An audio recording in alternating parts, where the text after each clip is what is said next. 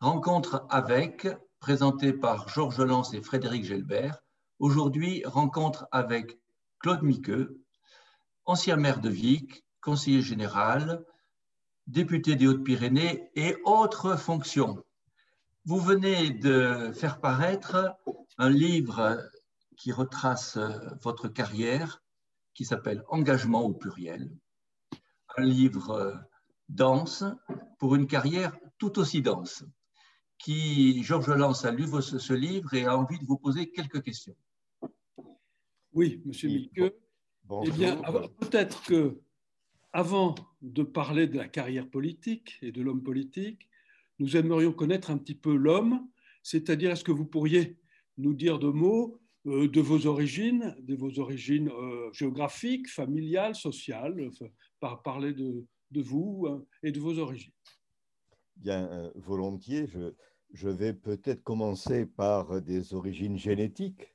J'ai la chance d'avoir un, un, grand frère qui habite Saint-Jean-de-Luz, à côté de ma résidence actuelle, et qui a travaillé sur l'arbre généalogique de la famille.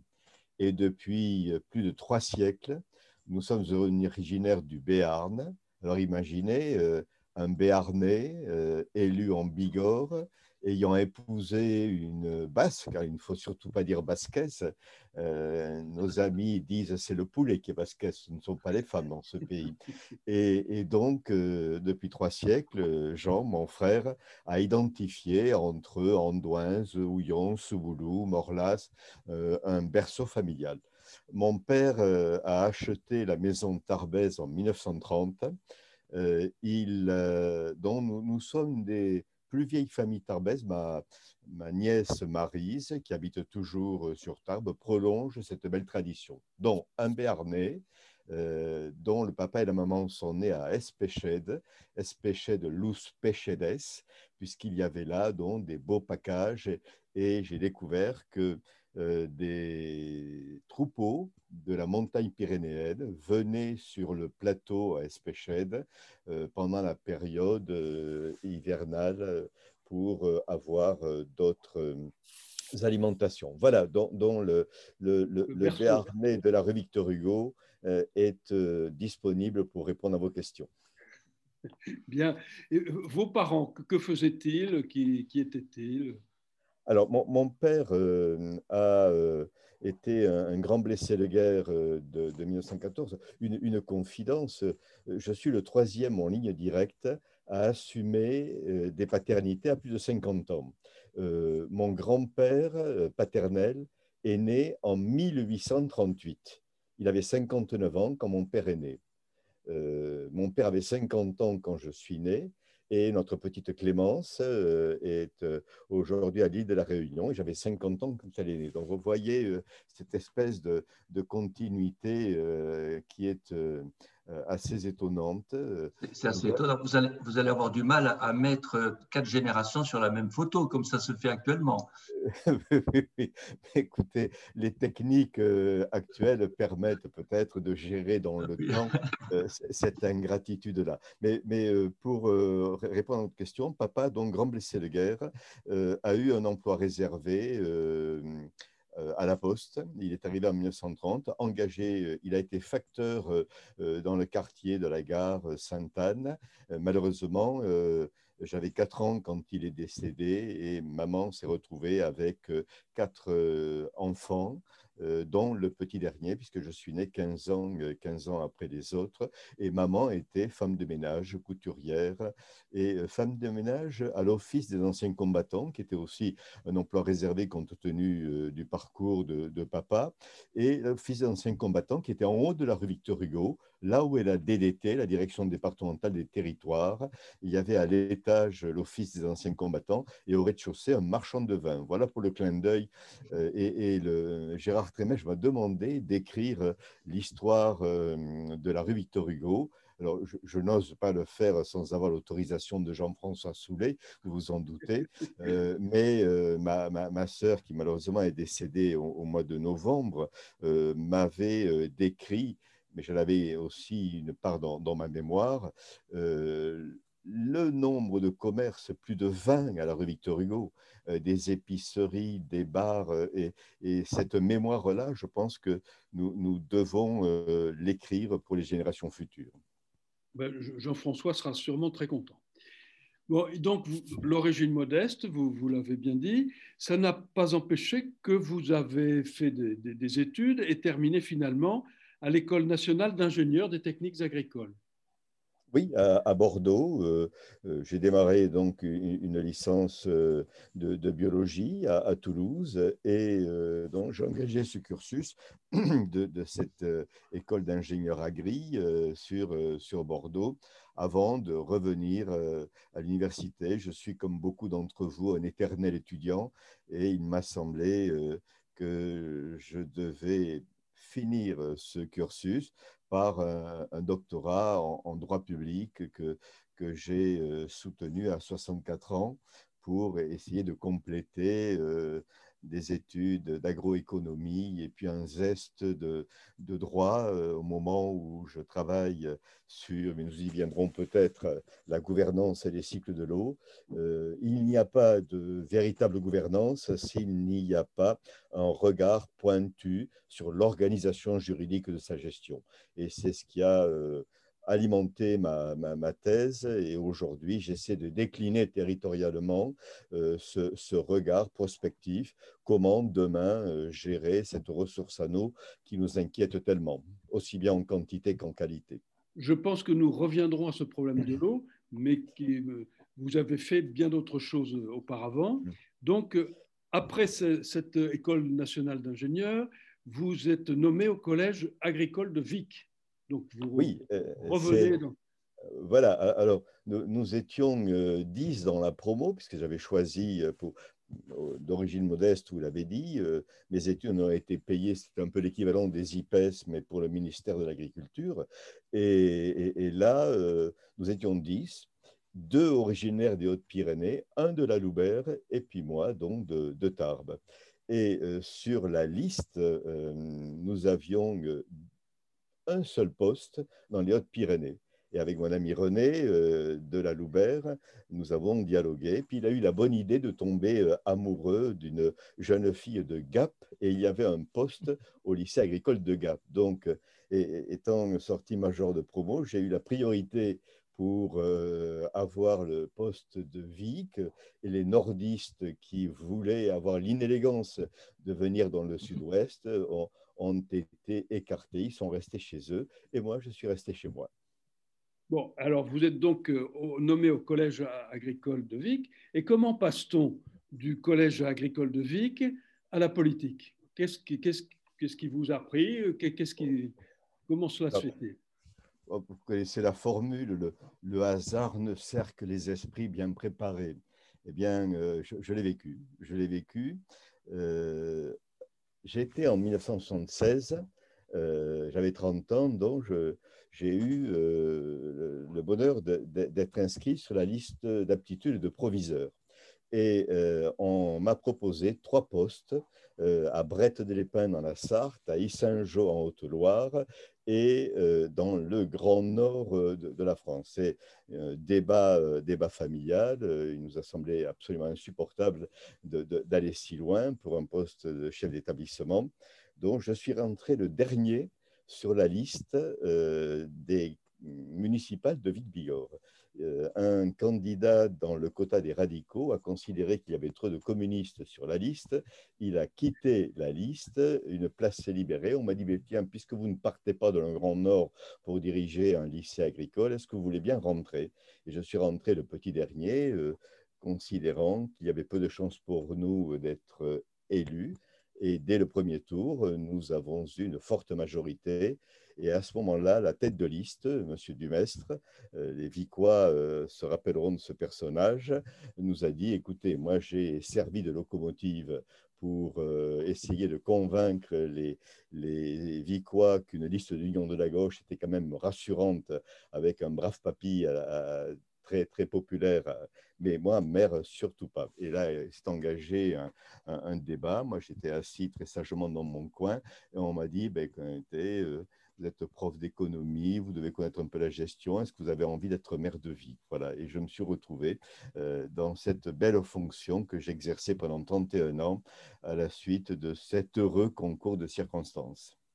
C'est une, une belle histoire, hein. c'est assez étonnant d'ailleurs que, j'allais dire, le, hasard fasse aussi bien les choses, mais est-ce que vous aviez déjà un engagement politique? Est-ce que, est que vous aviez affirmé déjà quelques convictions euh, dans, dans, dans, les partis, dans, le parti dans lequel vous allez, vous allez euh, exercer par la suite. Oui, oui, trois ans avant, en 1974, j'ai adhéré au Parti socialiste euh, avec euh, donc deux, références, Pierre Mauroy et Michel Rocard, je le dis d'ailleurs dans, dans, dans, le livre, et j'étais donc en 1977 dans le quota du PS dans cette liste d'union de la gauche. Très bien. Alors, donc, vous êtes élu euh, maire de, Vic, c'était en 77, je crois. Voilà, oui, absolument, oui. oui J'avais 30 ans et euh, c'est euh, une, aventure passionnante. J'ai eu la chance de l'exercer pendant 31 ans et là, c'est la découverte d'une réalité d'une réalité sociale, la découverte de la détresse dans la ville. Euh, c'est une réalité culturelle, la volonté de porter un projet, euh, un projet qui soit vraiment dans, une approche très globale autour du, théâtre, de la musique, de la créativité, de la peinture, de la sculpture. Nous avons essayé de porter ce projet, une réalité économique avec aussi ce dialogue avec les commerçants, les artisans et les chefs d'entreprise. Euh, et puis, mais peut-être y reviendrez-vous euh, très vite, euh, c'est une forte, forte volonté, c'est une ambition intercommunale et intercollectivité territoriale. Il nous a semblé très vite que, et nous étions en 77, aujourd'hui c'est une évidence, ça n'était pas une évidence à l'époque, il y avait beaucoup d'incompréhension, voire, d'hostilité, en disant, ben, l'avenir est à l'intercommunalité et à la coopération avec les autres collectivités, notamment avec le département et la région. Bien, oui, en, effet, nous reviendrons à l'intercommunalité, cette volonté que vous avez eue euh, d'associer un petit peu toutes les forces euh, pour euh, initier des projets. Mais bon, vous avez été maire jusqu'en 2008, c'est-à-dire mmh. plusieurs mandats d'affilée. Et puis, vous êtes passé ensuite conseiller général, ça c'était en 79, c'est-à-dire deux ans simplement après avoir été mmh. maire, vous êtes conseiller général, euh, puis vice-président du conseil général du canton de Vic, etc. Euh, et puis, en 88, vous, vous avez été élu à la députation, à la troisième circonscription des Hautes-Pyrénées. Alors, comment peut-on bah, c'est sûrement louable de vouloir avoir des fonctions nationales. Le, problème est, euh, est-ce qu'on peut vraiment associer des charges communales assez importantes et, une charge telle que celle de, de député Comment Oui, vous, vous, posez, vous, posez la question du, du cumul des mandats. je crois qu'on n'a pas le droit d'avoir euh, la langue de bois sur, sur ce sujet. Euh, nous sommes euh, à la fin des années 70, les années 80, où le, le débat sur le cumul des mandats n'existe pratiquement pas. Ce qui veut dire que nous, allons, notamment avec Michel Rocard, quand il sera à Matignon, installer ce débat au niveau national. Et c'est un débat qui est d'autant plus fort à la fin des années 80 que se pose aussi le, problème du financement des partis politiques. Ce ne sont pas deux sujets différents, mais euh, c'est euh, un, débat global que, nous allons porter. Alors pour ce qui me concerne, euh, j'ai très rapidement passé la main sur la présidence de syndicats intercommunaux, puisque vous savez, il y a cette espèce d'aspiration lorsqu'on est en responsabilité sur des choses aussi différentes que l'association d'aide ménagère dont j'étais fondateur et président. J'ai quitté deux ans après le syndicat des transports scolaires, dont j'ai été porteur, j'ai quitté deux ans après, etc. Le syndicat des ordures ménagères et le traitement des déchets, deux, trois ans après, passé la main aussi. Donc, c'est d'abord avoir, je crois, l'honnêteté dans la gestion de son agenda. Puis, entre parenthèses, c'est 80 heures de travail par semaine. Mais je, pense que dans vos fonctions, vous avez aussi connu cela. Donc, c'est faire le, tri, c'est aller à l'essentiel. Mais très franchement, concernant le mandat de, député, je, l'ai dit euh, dans, un, entretien qui m'a été demandé par la Semaine des Pyrénées euh, cette semaine, je, je, suis un petit peu sévère sur euh, ce, je suis, j'ai cité Jean-François, je suis en train de lire son livre, euh, il me l'a offert, Mon histoire. Et, il y a beaucoup d'humilité dans ce texte, mais je crois qu'on a un devoir d'humilité. Et je disais dans l'entretien à la Semaine des Pyrénées que j'étais un peu sévère avec mon mandat de député. D'abord parce qu'il y a le contexte. Je suis élu euh, dans, un affrontement avec euh, Jean Glavani et, aujourd'hui, euh, cette relation est apaisée, c'est une bonne chose. Je rappelle qu'en 1993, euh, je ne me représenterai pas, preuve que j'avais bien compris l'incompatibilité de trois fonctions majeures, le Conseil général, la mairie et la fonction parlementaire, dont je quitte l'Assemblée nationale, d'abord pour ces raisons de cumul de mandat, et, ensuite parce que je suis un petit peu passé à côté du mandat, même si j'ai beaucoup, beaucoup travaillé, où j'ai accompagné des grands dossiers, euh, euh, notamment je pense à GIAT Industrie, euh, et c'était un dossier très sensible. Donc voilà la, réponse, une lucidité assez rapidement pour essayer de donner un petit peu l'exemple sur une pratique vertueuse des, des mandats locaux. Vous avez été donc assez rapidement conscient des, des incompatibilités avec ces fonctions. Quelque part, moi, j'étais toujours surpris qu'on puisse exercer un métier de maire qui vous prend 80 euh, heures par, euh, par semaine, mhm. plus celui de député qui devra en prendre autant si on fait bien son, son métier de député. Mais on a actuellement un, problème de, de, démocratie qui ne fonctionne pas très bien. Qu'est-ce que vous pensez de la persistance du renouvellement, du renouvellement des mandats dans le temps? Est-ce que vous trouvez normal que l'on puisse rester à la tête d'un exécutif? Je ne viens plus sur le passé, les choses ont changé. Hein. Je dis mm. pour maintenant et pour l'avenir, à la tête d'un exécutif pendant 4, 5, 6 mandats, toute une vie. Oui, euh, alors, je crois que ma, parole peut être suspecte euh, et euh, je, reviens à la nécessaire humilité, puisque j'ai eu cinq mandats successifs. C'était une autre époque. Une autre époque hein. mais, mais, effectivement, je, avec un peu de recul, deux constats. Le premier, je crois qu'il faut laisser à l'élu local dans l'exécutif un peu de temps, un peu de temps pour qu'il y ait une gestion euh, qui, soit accompagnée. Et euh, les, trois mandats euh, qui, sont installés aujourd'hui me semblent une bonne réponse. Donc, est-ce qu'il fallait le faire? Réponse oui. Est-ce que c'est une bonne décision? Réponse oui.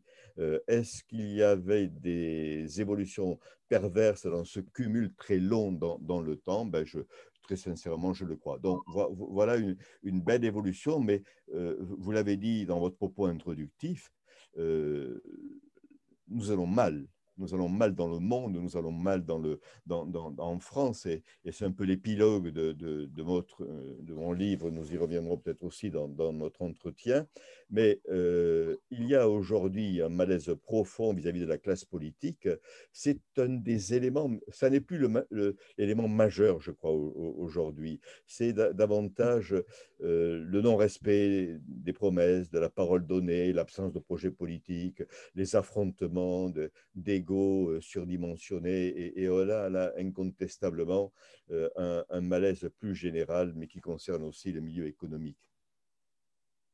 Faudra on en reparlera un peu plus tard parce que c'est un, un problème grave mm. sur lequel vous avez une, expérience et, des, et, quelque chose à nous, à, nous, apporter, certainement. Oui, oui, oui. Euh, c'est à, à l'intersection. J'ai la chance aujourd'hui de, poursuivre euh, des recherches avec des, équipes, des, labos euh, recherche socio-juridique essentiellement, mais, mais, je mesure aussi dans, dans, cette euh, recherche qui, qui, est totalement déconnectée de parcours personnel. Euh, il, n'y a plus de rencontre avec le suffrage universel. On est serein, on est tranquille, mais on, prend le temps d'analyser, le temps de comprendre et le temps de proposer. Et, il me semble qu'aujourd'hui, la, la, grande carence des, des, formations politiques, c'est cette incapacité de prendre ce temps-là de la réflexion, du regard sur soi-même et sans complaisance pour venir vers euh, les Françaises et les Français en leur disant, ben voilà, voilà, euh, on s'est planté sur telle et telle euh, approche, on a ce regard qui est forcément international, mais on a envie d'engager d'autres relations. Et, ça, c'est euh, assez absent. Et quand je travaille avec mes collègues universitaires, essentiellement des, sociologues et, des juristes, je mesure combien la richesse est grande dans, les labos et combien nous sommes coupables, et ça, je suis très sévère, de ne pas savoir valoriser alors, il y a sans doute des responsabilités partagées, mais de valoriser les recherches qui sont faites. Et, elles sont certes dans le secteur que vous connaissez bien, celui de, la médecine et la connaissance scientifique, mais un, des, des mots-clés, et c'est un des thèmes sur lesquels je travaille, c'est sommes-nous capables dans cette société de travailler sur une connaissance partagée?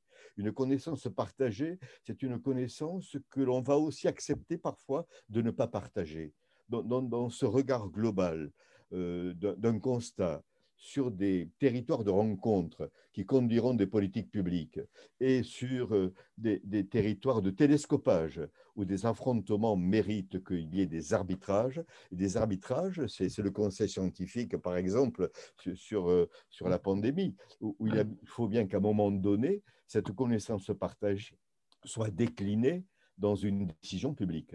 Et ça, euh, très franchement, euh, aujourd'hui, c'est une vraie fragilité. vous êtes au, cœur d'un problème euh, majeur où on voit quand même une partie de la population ne reconnaît plus le savoir des autres, ne reconnaît plus qui est des, des, experts. Et est-ce que vous ne pensez pas qu'en plus que de, de clivage que l'on a eu jusqu'à maintenant, entre autres le clivage gauche-droite, entre autres une matrice euh, républicaine et une matrice religieuse, tout ça qui, qui, qui, clivait notre société. On a d'autres séparations. Je pense au, communautarisme et je pense encore plus à ce clivage qui apparaît entre une élite et une population périphérique qui ne le reconnaît plus. C'est-à-dire qu'il y a une succession de fractures qui, qui rendent plus difficile la représentation. Qu'est-ce que vous en pensez? Oui, oui, c'est très clair. Euh, euh, vous avez employé le, mot qui convient, c'est fracture. C'est fracture. Mais, comment répartons la, fracture? Et, comment, euh, j'écoutais ce matin la décision du, ministre Darmanin de, réunir les, grands patrons de, l'islam dans, la bagarre euh, picrocolline un peu indécente actuellement euh, qui, qui, se, qui se développe sur, ces, on, disait au, PS, les courants internes. Il y en a partout. Et, et, cette fragilité institutionnelle fait que nos micro-sociétés sont composées de courants internes. Et de courants internes qui ne s'écoutent pas, qui ne se parlent pas, euh, et qui sont souvent, c'est l'exemple que, que, va vivre le ministre Darmanin aujourd'hui, tout ça pour euh, savoir qui va former les imams, par exemple. C'est aussi basique. Donc, ce, que l'on vit dans, cette anecdote du, jour, euh, on, le vit dans, bien des milieux. Et je, parlais euh, tout à l'heure de, connaissances partagées, d'humilité et, de, dialogue. Ce que les États-Unis viennent de vivre est une vitrine caricaturale c'est une vitrine caricaturale. Euh, ce, grand pays démocratique, euh, comment peut-il avoir accepté, et ça c'est euh, un engagement militant de ma part, que pendant quatre ans, un parano comme Trump ait été son président, avec cette caricature grossière de sa sortie, ridicule. Et, que la première économie du monde vive cela, ça doit aussi nous préoccuper. Donc je me méfie un peu, pour prolonger et finir sur votre question, je me méfie des, ce n'était pas le, cas de votre question, je me méfie un peu des analyses euh, franco-françaises euh, un, peu trop retournées sur nous-mêmes, avec nos, nos égaux euh, largement partagés, mais on ne peut pas avoir de réponse pertinente à votre question s'il n'y a pas un regard international, parce qu'aujourd'hui, euh, ce, regard, et c'est ce que je dis aussi dans mon épilogue final, sans intégrer l'émergence des nouveaux pays. On ne parle pas du Vietnam, on ne parle pas de l'Inde suffisamment, euh, on, ne parle pas de, cet environnement euh, qui aujourd'hui conditionne aussi les débats franco-français. Donc quittons un peu nos égoïsmes nationaux et essayons d'ouvrir un peu les fenêtres. Vous voulez dire que, que la mondialisation est une, est une réalité et qu'on ne peut pas faire ça bah, Bien sûr, mais bien sûr bien que certains le nient avec euh, un acharnement qui m'étonne. Mais... Oui, oui, oui, mais écoutez, euh, l'acharnement thérapeutique a parfois une réponse. Il y, a, certes cet, environnement international qui, dont il faut prendre en compte, mais euh, dans, notre société, nous, dans la société bigourdane, vous, vous avez été président de, projets et de missions sensibles, de, de missions fracturantes. Oui et avec votre, justement votre expérience, est-ce que vous avez senti des, voies possibles pour faire se rencontrer des gens, les citadins avec les ruraux, les fonctionnaires avec les libéraux, euh, les bigourdans avec, euh, ceux qui, les, avec les nouveaux arrivants, etc. Et d'une façon plus générale, pour réunir les, intérêts divergents, euh, qu'est-ce que vous retirez, vous, de votre grande expérience de la gestion des conflits? Oui, Oh, ben, cette gestion des conflits, euh, elle est euh, au début, au début du livre, euh, où effectivement, j'ai collectionné, les, collectionné les, les, sujets et les dossiers difficiles. Quand, quand, on évoque l'eau, c'est le barrage du Gabas, où, où je suis séquestré deux fois, avec effectivement un, dialogue difficile sur, sur, sur, le terrain. c'est aussi euh, la mission sur le tunnel dans les Pyrénées centrales, où euh, il faut présenter ses conclusions euh, en constatant avec une, une forte détresse, l'incapacité de l'Europe à porter le projet du ferroviaire, et nous y sommes encore aujourd'hui, et, nous disons non à un tunnel dans la vallée d'Argelès, mais euh, nous disons, nous ne fermons pas pour autant la porte, euh, essayons d'avoir cette réponse structurante sur un schéma entre le sud de l'Europe. Je suis allé en mission à Sines, qui est au sud du Portugal, et, il, y a, il, y a, 20 ans, et, j'ai vu les porte-conteneurs de 15 000 conteneurs qui arrivaient dans le port de Chines et qui venaient inonder l'économie européenne. Et, et, les deux passages périphériques du Pays basque et de Perpignan euh, appelle aussi à un passage central. Nous avons échoué. En tout cas, moi, j'estime que là, c'était un, de, mes échecs dans, dans, dans les missions. C'est l'autre mission sur euh, le, le, haut débit euh, et, la polémique autour des pylônes WiMAX, avec là aussi une inflammation spontanée avec de fortes arrière-pensées politiciennes mais bon, la page est tournée euh, et, on n'en est plus là aujourd'hui. Il y a une ambition qui est structurée. Euh, c'est donc cette, succession de, dossiers sensibles où, j'ai fait le constat euh, de, cette difficulté du, du dialogue. Et aujourd'hui, pour finir, à répondre à votre question, j'ai au Comité national de l'eau depuis trois ans euh, la, coprésidence d'un groupe national sur la continuité écologique. Et la continuité écologique, ben, c'est dans un cours d'eau. Euh, d'abord la montaison et la dévalaison des poissons, c'est le transfert des, des, transport des sédiments, et, et c'est derrière le télescopage avec des pratiques ancestrales, les propriétaires de moulins qui veulent faire de l'hydroélectricité, mais qui ont des seuils. Or, le seuil empêche le, poisson de passer, mais les propriétaires de moulins disent, mais nous existons depuis le 12e, 13e siècle, pourquoi on découvre aujourd'hui ce qui a toujours marché jusque-là? Et, je vais de réunion en réunion, en Zoom plutôt maintenant, sur, euh, sur ce sujet. Et, là, euh, effectivement, c'est mon dernier dossier où euh, je, mesure combien cette gestion des conflits euh, est euh, ingrate, mais passionnante, parce que parfois, quand même, on aboutit.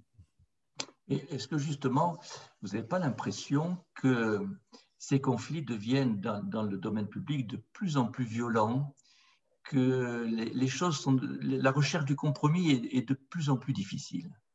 Oui, bien sûr, mais je reviens à ce que je disais tout à l'heure on ne peut pas conduire une euh, gestion de la société, qu'elle soit micro ou macro, la société, hein, sans qu'il y ait la connaissance partagée. Or, aujourd'hui, nous ne savons pas commencer l'ouverture de ces dossiers par le bilan de la connaissance partagée et non partagée. Et c'est à partir de ce constat que l'on peut développer du dialogue, que l'on peut développer des décisions publiques. Et ça, c'est une fragilité fondamentale.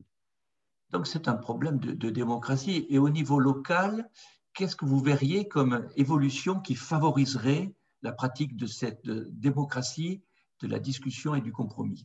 Ben, c'est ma conclusion hein, dans, le, livre où, j'évoque effectivement, euh, le, voilà, c'est très court, je vous le lis, euh, les nouveaux économistes et leur déclinaison managériale ne pourront faire à l'impasse d'une nouvelle gouvernance publique qui aura rendu possible une articulation harmonieuse et efficace pour les citoyens et les territoires entre démocratie représentative et démocratie participative. Est-ce qu'on va arriver à structurer cette relation aujourd'hui encore difficile entre la légitimité du suffrage universel, c'est la représentative, et la montée en puissance de la parole citoyenne qui a envie de participer à l'acte public.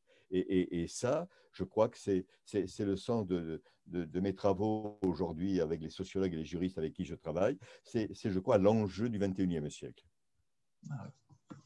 en, effet, alors on, sent quand même les, difficultés à gérer même les choses euh, qui paraissent relativement simples. Euh, je, je, vous cite un peu de, la recherche obsessionnelle de réponses concrètes, globales et innovantes, réponses coordonnées de l'action communale et intercommunale, intercollectivité territoriale avec le département et la région, solutions concrètes pour notre urbanisme, nos espaces publics. Bon, c'est un, petit peu votre leitmotiv, cette recherche pour l'efficacité de solutions concrètes, globales et innovantes. et on constate quand même certains échecs dans nos cités. Pourquoi euh, la disparition progressive des commerces de centre-ville euh, au profit des centres commerciaux à la périphérie? Une place énorme laissée à l'automobile aux dépens des, cyclistes et des piétons euh, le massacre des entrées de ville par les grands panneaux publicitaires et les grandes surfaces. tout ça, c'est quand même, c'est pas très brillant, quoi, quand on constate actuellement l'état de nos cités. Oui, mais pour, être dans la cohérence avec, euh, j'espère, avec mon propos précédent, je voudrais dire à celles et ceux qui nous écoutent et qui vont nous écouter qu'il y a un rendez-vous actuel. Il s'appelle le PLUI, Plan local d'urbanisme intercommunal. C'est l'ancien poste, plan d'occupation des sols. Gérer un territoire, c'est gérer son cadastre par la définition de ce qui est naturel, qui doit être conservé, de ce qui est constructible, de ce qui ne l'est pas, des circulations, des, PADD, des plans d'aménagement et de développement durable. Il y a un moment citoyen très fort et tous les territoires euh, euh, du, département, Bagnères en sort, euh, le nord du département va commencer une enquête publique le 15 février. Il y a un rendez-vous citoyen pour essayer de définir l'avenir de nos territoires. Et, au-delà de, ce qui peut être perçu de façon sévère de nos envolées, les vôtres et les miennes, en disant bon, mais c'est sympa, mais tout ça c'est bien théorique, voilà une démarche concrète. Elle est aujourd'hui sur la table citoyenne. Allez dans vos mairies, allez dans vos intercos et demandez euh, à vos élus quels sont leurs choix ce plan local d'urbanisme intercommunal, ça veut dire pour le nord du département, par exemple, de, en gros de l'entrée d'Andrest jusqu'à Madiran, Castelnau-Rivière-Basse, ce sont les quatre anciens cantons, Castelnau, Madiran, Maubourguet, Vic et Rabastens, qui vont organiser le territoire pour le mettre en perspective. Eh bien, euh, dans, le, constat que, nous faisions et que vous me proposiez de, proposer de commenter, ben, voilà un rendez-vous concret. J'ai souvent évoqué dans le vocabulaire référent du livre concret, concret, concret, mais Michel Pellieu me disait régulièrement, Claude, ton truc, ce sont les trois C. J'ai dit oui, oui, Michel, les trois C concret, concret, concret. Et, là, effectivement, nous, essayons euh, de, porter cela euh, avec des collègues amis universitaires, puisque euh, je n'ai plus de manche de commande. Voilà. Ah ben, c'est justement dans le concret, pour, pour, vous donner une, idée de notre ignorance, nous ne savions absolument pas que nous pouvions intervenir à ce niveau, que nous pouvions donner notre avis, que cet avis serait pris en compte. Oui, oui, absolument. Euh, les, commissaires enquêteurs, euh, vous avez plusieurs, des, gens comme Alain Tasté, Christian Faliero et, beaucoup d'autres sont aujourd'hui des, retraités très engagés qui sont commissaires enquêteurs. Et vous avez, lorsqu'il y a un, PLUI en construction, une commission d'enquête publique avec des rendez-vous en mairie où vous pouvez, comme citoyen, rencontrer le, commissaire enquêteur euh, pour euh, lui faire part de vos observations sur les choix d'aménagement, sur euh, les, différentes interpellations que l'élu doit recevoir, parce qu'il va derrière être décideur d'un aménagement, décideur d'un service public, décideur d'un événement qui a besoin d'avoir une traduction cadastrale ce, sont, des enquêtes d'utilité publique, c'est dans ce cadre-là où, on est consulté. Mais alors, c'est vrai que la publicité sur ces enquêtes, au niveau de la population, n'est absolument pas faite. Hein. Ben, je, vous fais une proposition honnête pour l'Université du temps libre. C'est euh, vous, organisez une table ronde où euh, je, viens avec quelques commissaires enquêteurs. Euh, vous verrez que l'amphi devrait être intéressé. Mais, euh, nous, prenons, note et si nous sommes encore euh, confinés, on pourrait peut-être faire euh, une réunion sur Zoom et, la passer ou en vidéo ou en, mm. radio. Non, c'est du concret là. Oui. Et nous prenons date, oui, sûrement, oui. Non, ça nous intéresserait beaucoup ce que vous venez de dire, vraiment. Hein. Et peut-être puis-je puis ajouter, enfin, je vous laisse conduire peut-être l'entretien si vous aviez d'autres points évoqués d'abord. Alors moi, j'aurais bien aimé que l'on parle un peu d'un sujet qui vous intéresse beaucoup, qui est celui de l'eau. Et on, se retrouve dans un problème euh, délicat de, de, compromis à trouver. Et je pense entre autres au niveau du compromis de la qualité, où le problème est l'utilisation de l'eau, l'agriculture, les pesticides, si j'ai bien compris, la, difficulté à trouver euh, un juste milieu, à trouver euh, un compromis. Oui, alors, je crois qu'il y, a plusieurs dimensions. Il y a gestion quantitative, gestion qualitative. Et les deux euh, sont aussi préoccupants. Euh, nous avons été euh, destinataires de messages très forts de lanceurs d'alerte que nous n'avons pas entendus suffisamment tôt.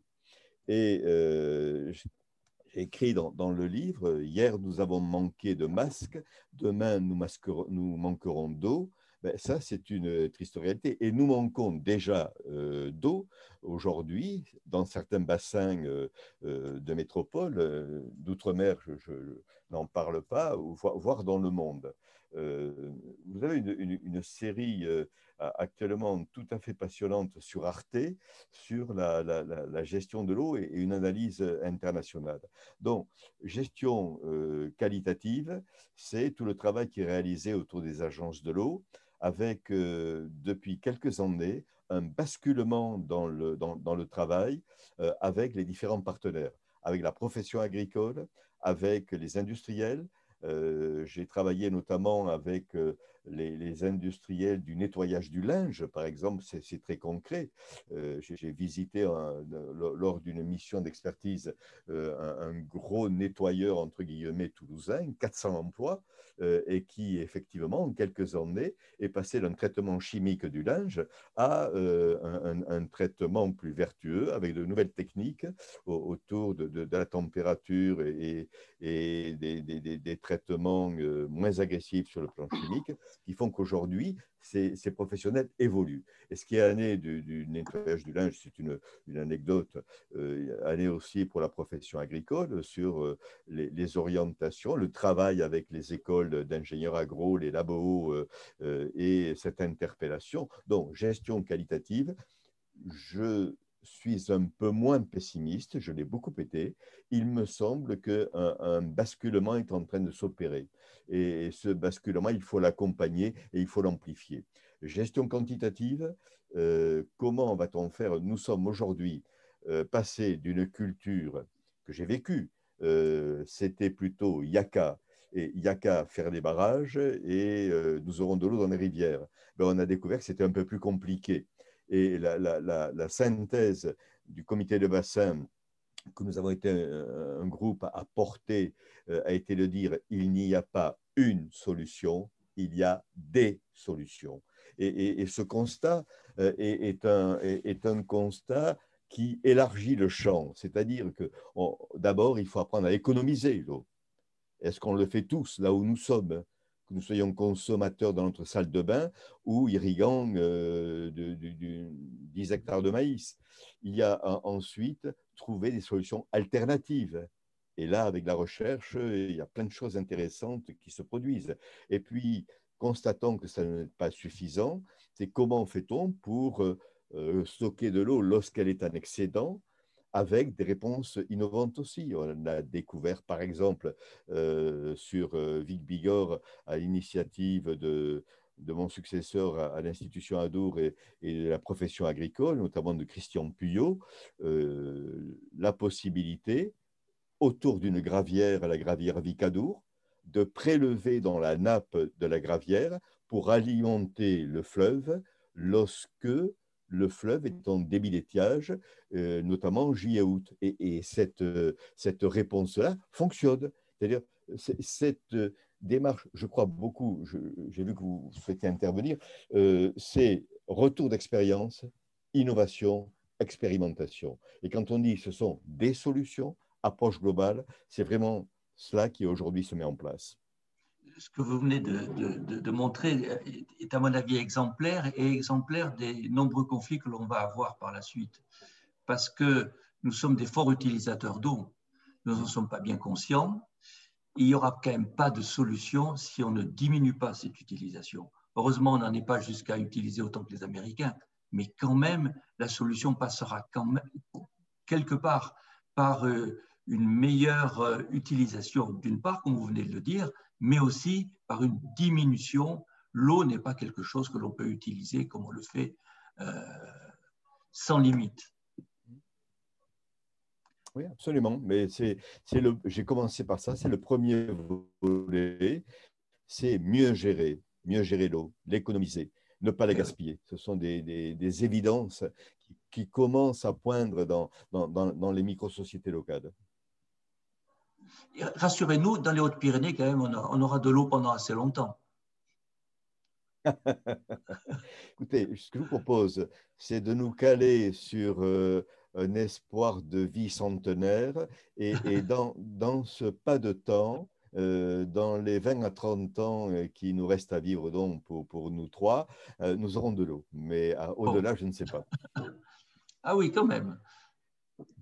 On n'en est pas conscient, Georges vous, vouliez, vous vouliez ajouter quelque chose, Monsieur Miqueux, tout à l'heure euh, Non, simplement, je vois qu'il est 10h13. Est-ce que nous sommes interrompus à, à 45 minutes? Normalement, on va être interrompu. Écoutez, ça n'a pas une grosse importance parce que je, je couperai et, on, repartira sur l'autre. Euh, oui, d'accord. Oui. En gros, on a, on a, une heure d'entretien. De, on va couper ce, ce, petit passage et, et je raccrocherai avec, avec, le reste. D'accord. Euh, sur l'eau, peut-être, euh, pour répondre à votre question sur les, sur les Hautes-Pyrénées, vous avez compris que le, le, département est partagé en deux bassins, l'Adour d'un côté, Nest-Garonne de l'autre. Donc, donc les, réponses sont aussi euh, à, à, s'isoler un peu autour de, de, particularités hydrauliques sur l'Adour. Il n'y a pas les mêmes problèmes sur l'Adour que sur la Garonne et, et, sur le bassin des Nestes. Hein, juste sur un, exemple de, mauvaise utilisation, d'abus d'utilisation d'eau. J'ai eu l'occasion d'aller en Californie et, de voir le, fleuve Colorado qui ne, qui ne va pas euh, jusqu'à la mer, quoi, parce que les, les, les, Américains utilisent toute l'eau du fleuve. C'est incroyable. mais euh, je faisais référence tout à l'heure à, ces euh, films qui sortent actuellement sur Arte et, où on voit notamment en Australie l'introduction de l'eau en bourse. L'exemple actuel euh, des, États-Unis, euh, de, la Californie à, l'Australie, nous montre que des fonds de pension, des grands mouvements euh, capitalistes, au, sens marxiste du terme, ce, que je ne suis pas, montrent que l'eau devient un enjeu boursier, générateur de profits et structurant des sociétés parce que les, témoignages que, l'on a dans des comptes rendus, notamment en Australie, montrent que des professions euh, sont aujourd'hui dans des détresses folles, avec des exemples de, de suicides et autres de professionnels, parce que l'eau doit être achetée à des prix totalement déraisonnables. Et euh, ces, ces fonds de pension sont en train de pervertir totalement une approche qui devrait être plus vertueuse en, partant de cette analyse que j'évoquais tout à l'heure, quantitative et qualitative, avec des réponses concrètes là aussi, et, qui font que nous, aurons, euh, euh, après la belle période du, pétrole et des enjeux boursiers, l'eau dans ces mêmes enjeux. C'est un des volets particulièrement préoccupants pour les jeunes générations. Il leur appartient d'avoir des, des réactions citoyennes, euh, si vous me permettez, un peu punchy, ce que nous n'avons peut-être pas toujours su faire notre génération. C'est-à-dire qu'actuellement, l'eau qui appartient à tout le monde ne va, pas appartenir, ne va plus appartenir à tout le monde, il faudra donc lâcher. Et bientôt l'air. Enfin, c'est dramatique. Quoi. Mais, mais, vous avez les raisons de le dire comme ça, puisque l'article 1 d'une loi française installe l'eau comme un bien partagé et un bien qui euh, mérite un certain respect. Ben, ces évolutions boursières que j'évoquais euh, nous préoccupent beaucoup. J'ai le sentiment que les, jeunes générations sont assez conscients de ces, de ces problèmes. Ils, ont compris qu'ils vont devoir euh, cesser de gaspiller. Oui, mais je, écoutez, là aussi ce, matin un sociologue dit, parlons d'une, dans la jeunesse, d'une jeunesse qui surconsomme et, faisant un peu la distinction entre cette jeunesse-là, peut-être pas très citoyenne et, pas très consciente des grands enjeux sociétaux, et puis une autre jeunesse plus militante, plus consciente. Bon, vous, vous avez raison, mais j'aimais le vœu que cette jeunesse que vous évoquez, elle devienne majoritaire je, n'en suis pas sûr aujourd'hui. Euh, ce, ferment d'une jeunesse citoyenne et consciente, euh, j'espère, va, suffisamment se développer pour qu'elle devienne majoritaire. On revient sur les problèmes de démocratie, c'est-à-dire qu'il y, a un déficit d'information de, sur, des choses aussi fondamentales. Il y a un déficit de, discussion, de, négociation sur ces sujets ils ne sont pas au premier plan des, sujets politiques qui sont, abordés par les différents euh, partis ou les différents candidats. Oui, oui, oui, mais euh, avec euh, là aussi un zeste d'humilité, moi je, ne vois pas, je ne vois pas concrètement les, réponses à, à, cette présence dans le débat citoyen. Nous sommes envahis par une médiatique accessoires et euh, une ignorance de l'essentiel. Et, comment fait-on pour qu'effectivement, dans, cet envahissement médiatique que, j'évoquais, avec tellement de, choses superficielles et, d'un abandon des valeurs, euh, peut-on avoir ce débat-là? Sans qu'il y ait des piqûres de rappel sur les valeurs moi, je veux bien qu'on vaccine, et il faut vacciner, je, je me ferai vacciner, mais j'aimerais bien qu'il y ait aussi des vaccins sur les valeurs. Les vaccins sur les valeurs, il manque cruellement aujourd'hui. C'est tellement important que ça nous laisse sans voix, mais c'est des valeurs.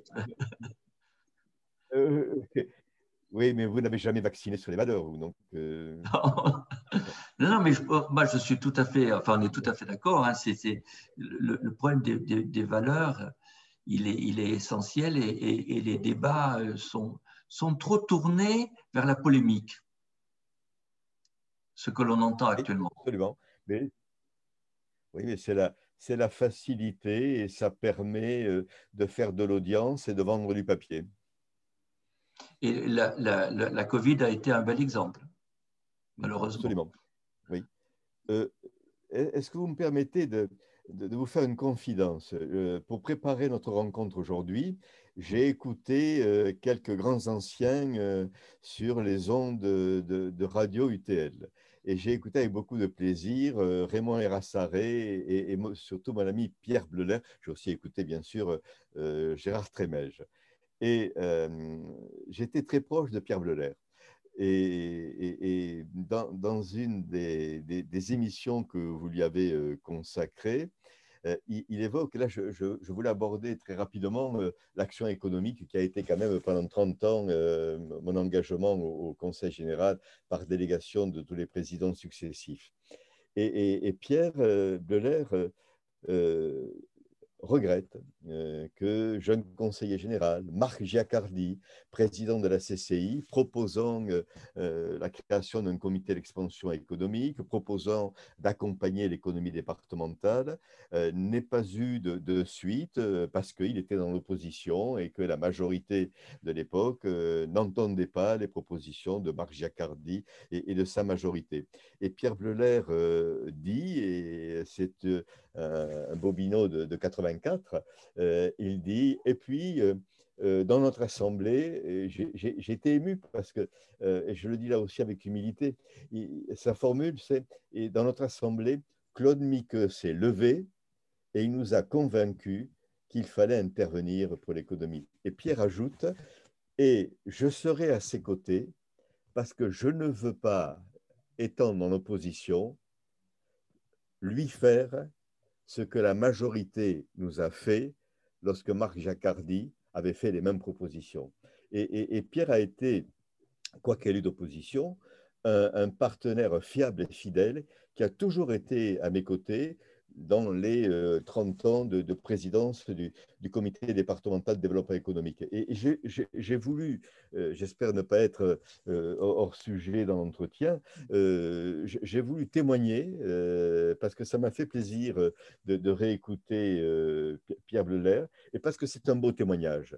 C'est un beau témoignage qui montre qu'à un moment donné, lorsque dans une assemblée, malgré cette segmentation parfois très destructrice pour les politiques publiques entre opposition et majorité. Et lorsque le dialogue, le respect peut s'installer, ben nous avons fait de belles choses ensemble. Et, je regrette euh, euh, que nous ayons échoué sur un beau projet sur le plateau de Londres-Meson, où avec euh, une des multinationales du, plateau, nous avions convenu de porter un projet d'incinérateur pour euh, traiter les déchets des Hautes-Pyrénées d'une partie de la Haute-Garonne et euh, pour des raisons multiples, certaines un petit peu médiocres, euh, politiciennement, je dirais, ce projet n'a pas pu aboutir et, le porteur de projet industriel nous, avait dit, mais vous savez, moi j'aurais baissé de 3% euh, les coûts de production de, mon entreprise. Voilà, donc ce, clin d'œil à, Pierre Bleuler, ça m'a fait plaisir de, le porter sur, sur votre antenne. En plus, c'est un retour aux, valeurs. Quelque part, on peut se retrouver sur des valeurs, sur des projets communs, quels que soient les partis dans lesquels on soit. Là, vous êtes très rocardien. Si je me souviens bien, ce n'est pas Michel Rocard qui voulait des majorités d'opinion. Oui, oui, oui, oui. Alors, oui, euh, alors Edgar Faure a pas mal donné là-dessus aussi, hein. mais, mais euh, effectivement, euh, Michel Rocard, qui, a vraiment été, vous savez, j'ai eu la chance de, de travailler trois ans avec lui quand il était au ministère de l'Agriculture. J'étais conseiller technique au ministère de l'Agriculture et j'ai travaillé avec lui, et, je le cite dans, dans l'ouvrage dans, avec Guy Carcassonne, agrégé de droit public, un grand, grand, grand juriste constitutionnel et puis, euh, trois ans après, euh, lorsqu'il euh, était à Matignon, donc j'ai six ans de, complicité avec, avec Michel Rocard. Très bien. Georges, tu as d'autres questions? Parce que je crois qu'on a un entretien qui a été très, très riche. Je crois qu'on arrive à la, fin de notre heure d'entretien. On peut, on peut remercier vivement Claude Miqueux. Et puis, on a plusieurs rendez-vous des rendez-vous euh, sur un débat autour des, projets d'utilité publique. Et puis, je retiens quand même, il faudra qu'on fasse une série de conférences sur l'eau à la, à la à l'ETL et, vous serez un, conférencier que nous attendons. Très bien. Merci beaucoup, Claude Miqueux. Merci. merci. À vous et, je salue les auditrices et les auditeurs euh, de votre belle université. J'espère que vous trouverez aussi euh, euh, assez facilement un beau projet immobilier pour qu'un jour euh, vous ne soyez plus à la, recherche. J'ai été directeur du centre universitaire Tarbes-Pyrénées euh, que j'ai fondé par mandat de, Claude Allègre. et j'ai vécu aussi les, les, difficultés de gestion de l'agenda des salles. Voilà, donc c'était un petit clin d'œil final. On n'a pas beaucoup parlé de mes mandats universitaires, mais en tout cas, j'ai été proche de vous pour souffrir avec vous dans la gestion des SAD. Là, je crois que Jean-François Soulet va retenir votre dernière intervention. et, nous, et nous le saluons. Merci.